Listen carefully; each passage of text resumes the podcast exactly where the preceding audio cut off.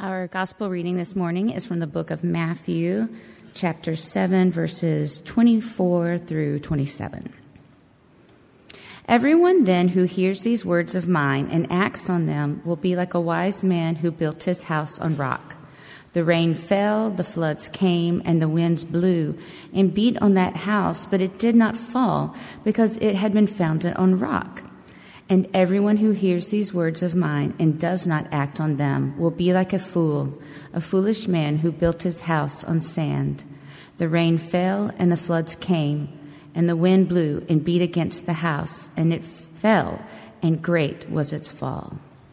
The word of the Lord. There are so many, uh, this, the, the, gospel passage today on um, where we build our, our rock and what's our, our foundation of our lives uh, is uh, there, there are so many songs, so many hymns that it's hard to choose.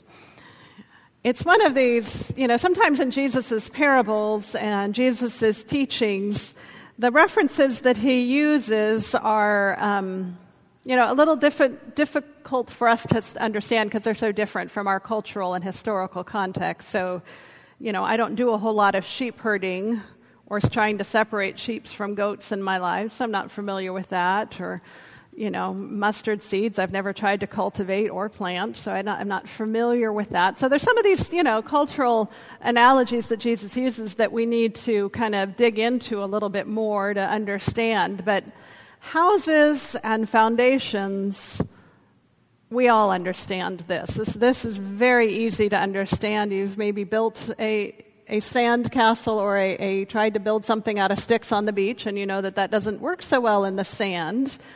And here we live in Southern California, of all places, where we are uh, prone to both, you know, fires and floods and mudslides and earthquakes.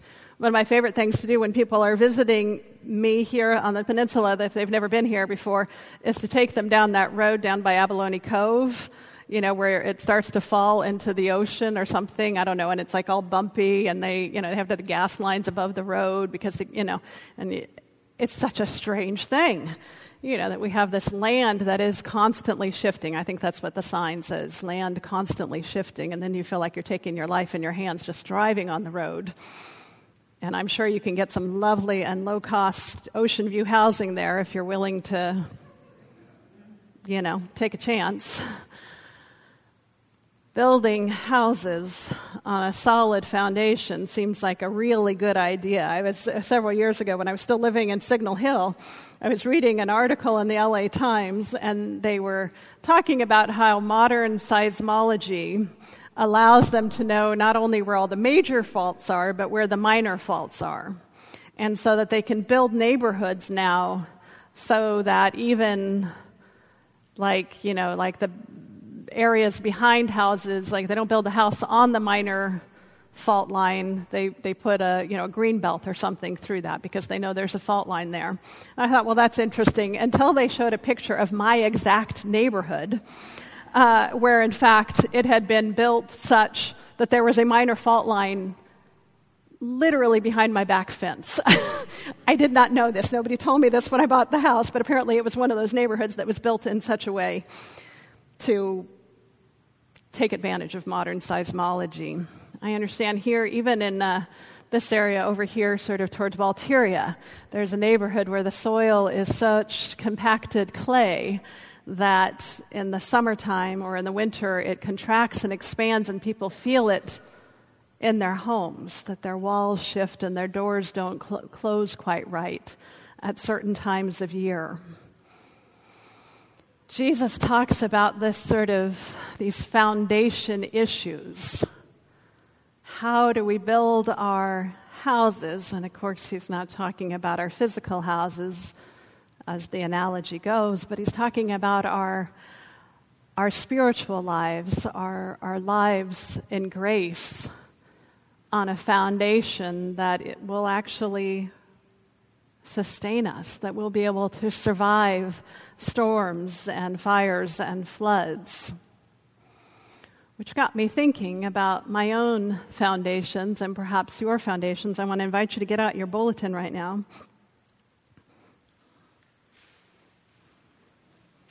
And grab a pencil or a pen.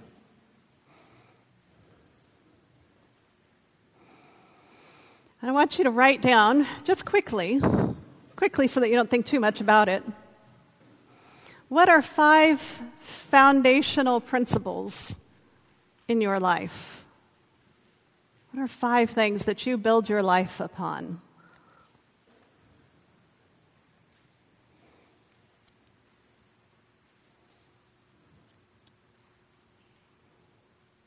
And be honest here.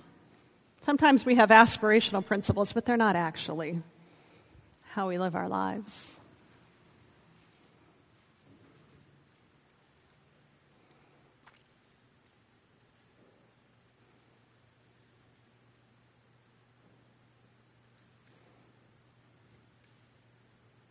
It's interesting to think about the things that we sort of secure our lives to. In our culture, we're, we're taught to secure our lives perhaps to our financial security, we even call it that, or to our, uh, you know, our physical health, or perhaps our looks, or our, you know, our, our resources, the things that we surround ourselves and then there are the deeper values that we seek to live by. Perhaps, I don't know, what, what are some of the values or some of the foundational principles that you named that you might be willing to just shout out here? Anyone? Family. Family. Family. Sorry? Friendship. Faith, love, acceptance compassion.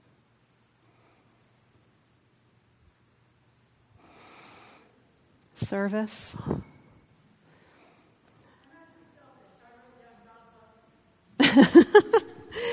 well, that's a great one, too, because at the root of all of that, actually, she said, I must be selfish. I wrote down, God loves me. That is a, a root of all of us. If, of course, if it's only God loves me and not everybody else, that might be a problem. We might have a little more Bible study to do.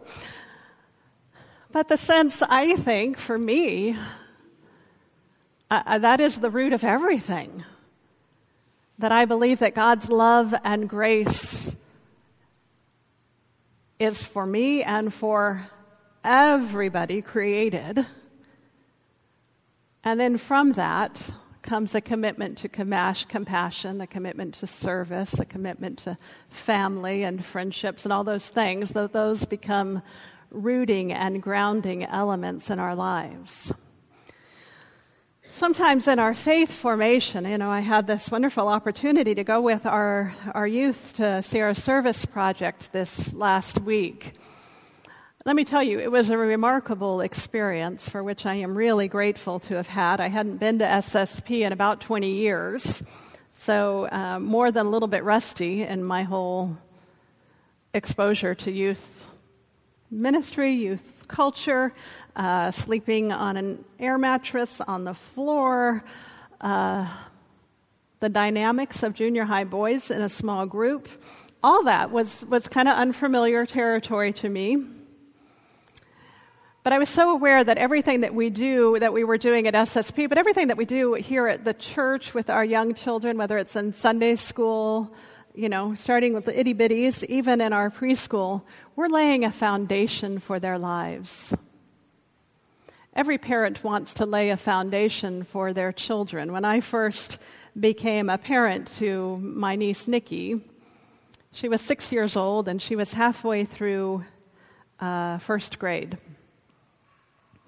And I decided that, and I didn't know how long I would have her. I thought maybe six months. So I thought, well, if I only have her for six months, I will make sure that she is a solid reader, that she's got her, her reading basics down and we'll get the math facts down. And, and when second grade, okay, we can really do some more fundamental foundation issues there. And, you know, I can make sure that she's rooted in a church family and that she's really, you know, knows that love and the grace of the church community.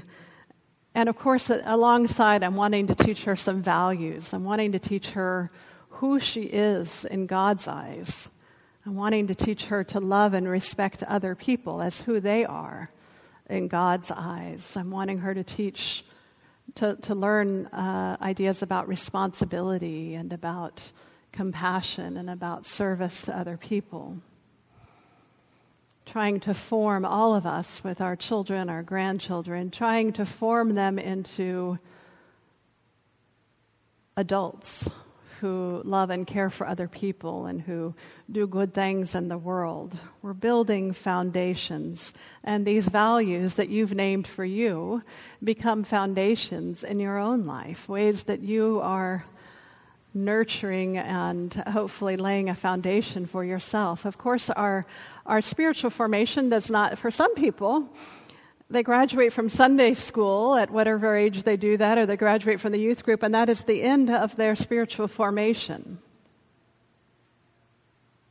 For all of us here in the pews, all of us here in worship, this is ongoing formation. We, as we gather in worship each Sunday, are continuing to be formed in the light of Christ's gospel. We're continuing to grow in God's grace. Every time we offer a, a class, every time we offer a Bible study, every time the UMW do a, a day of prayer, we are offering an opportunity to grow in God's grace, to shore up that foundation. Uh, now I want to invite you to make another list a list of how you might shore up your foundation of faith. For some of you, it's maybe a recognition that, gosh, I could use some more Bible study. I don't know enough about the Bible. Or maybe I, I need to develop a daily practice of prayer. Or maybe I need to say that I'm going to be in worship three times every month. I'm going to do, I'm going to offer to serve at Loaves and Fishes. What are some ways that you can shore up your foundation, your spiritual foundation?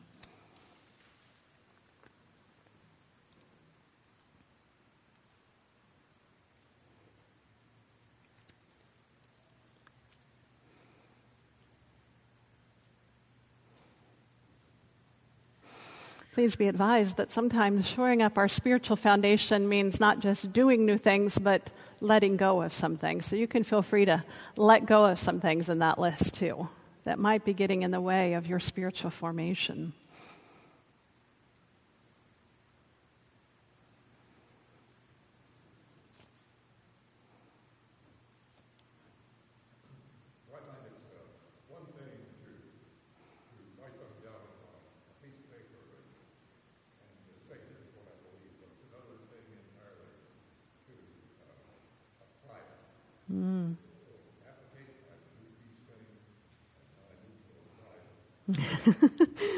Amen. The Apostle Paul wrote about that. He said, Yeah, it's one thing for me to write it down on a piece of paper, it's another thing for me to apply it. We perhaps all know that, you know, boy, it would really be really good for me to, to develop a practice of daily prayer or daily stretching or daily anything or just eating healthy or whatever the habit is that you want to start. It's a lot easier to write it down than it is to actually do it, right? And that, of course, is what we here as a Christian community do. We hold one another in that grace and, and, and hopefully a sense of accountability to our spiritual practices so that we can, we can do those things together. We are people who lay our lives in the foundation of Christ. And sometimes we do that on a real surface level. We go to church on Sunday, and the rest of the week we go about as if none of this mattered. So we can lay some deeper roots. Sometimes we're really struggling because something has happened in our lives. Some of those winds have come, some of those rains have washed away some of those foundations, and so we need to sort of get back to our roots. What I know more than I know anything else is that Christ is that foundation, that Christ is that place where we can find both grace and accountability. Christ is the one that calls us to be persons of compassion and mercy, persons who care for one another and care for our planet and care for those who are, are living among us. We are persons who, who seek to create communities of love and justice, not just here at Riviera, but out there. And in the middle of all that is Christ, our foundation, our hope, the place upon which we rest our lives. As you go about this week, I want to invite you to, to carry those two lists and to think about those things that you value. Think about whether those things that you value are reflected in the way that you live your life out in the world. Also, be praying about those list of, of, of practices that might shore you up in your, found, in your faith foundation. And think about how you might nurture that. I invite you to be in conversation with me on this. If you are, if there's an area that you're struggling with or you want to grow in, let me know. You know, we can we can form groups that we can we can grow together in faith. That's what we're here for.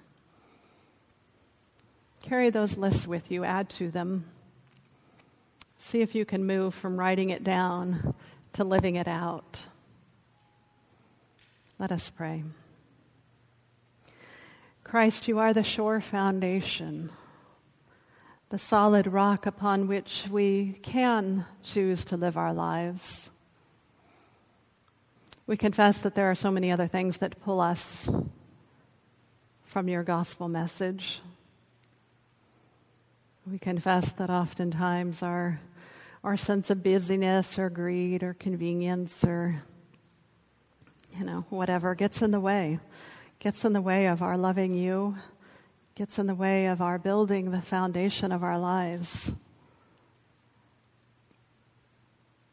Help us, God, to lay deeper roots, to commit ourselves more fully to growing in your grace.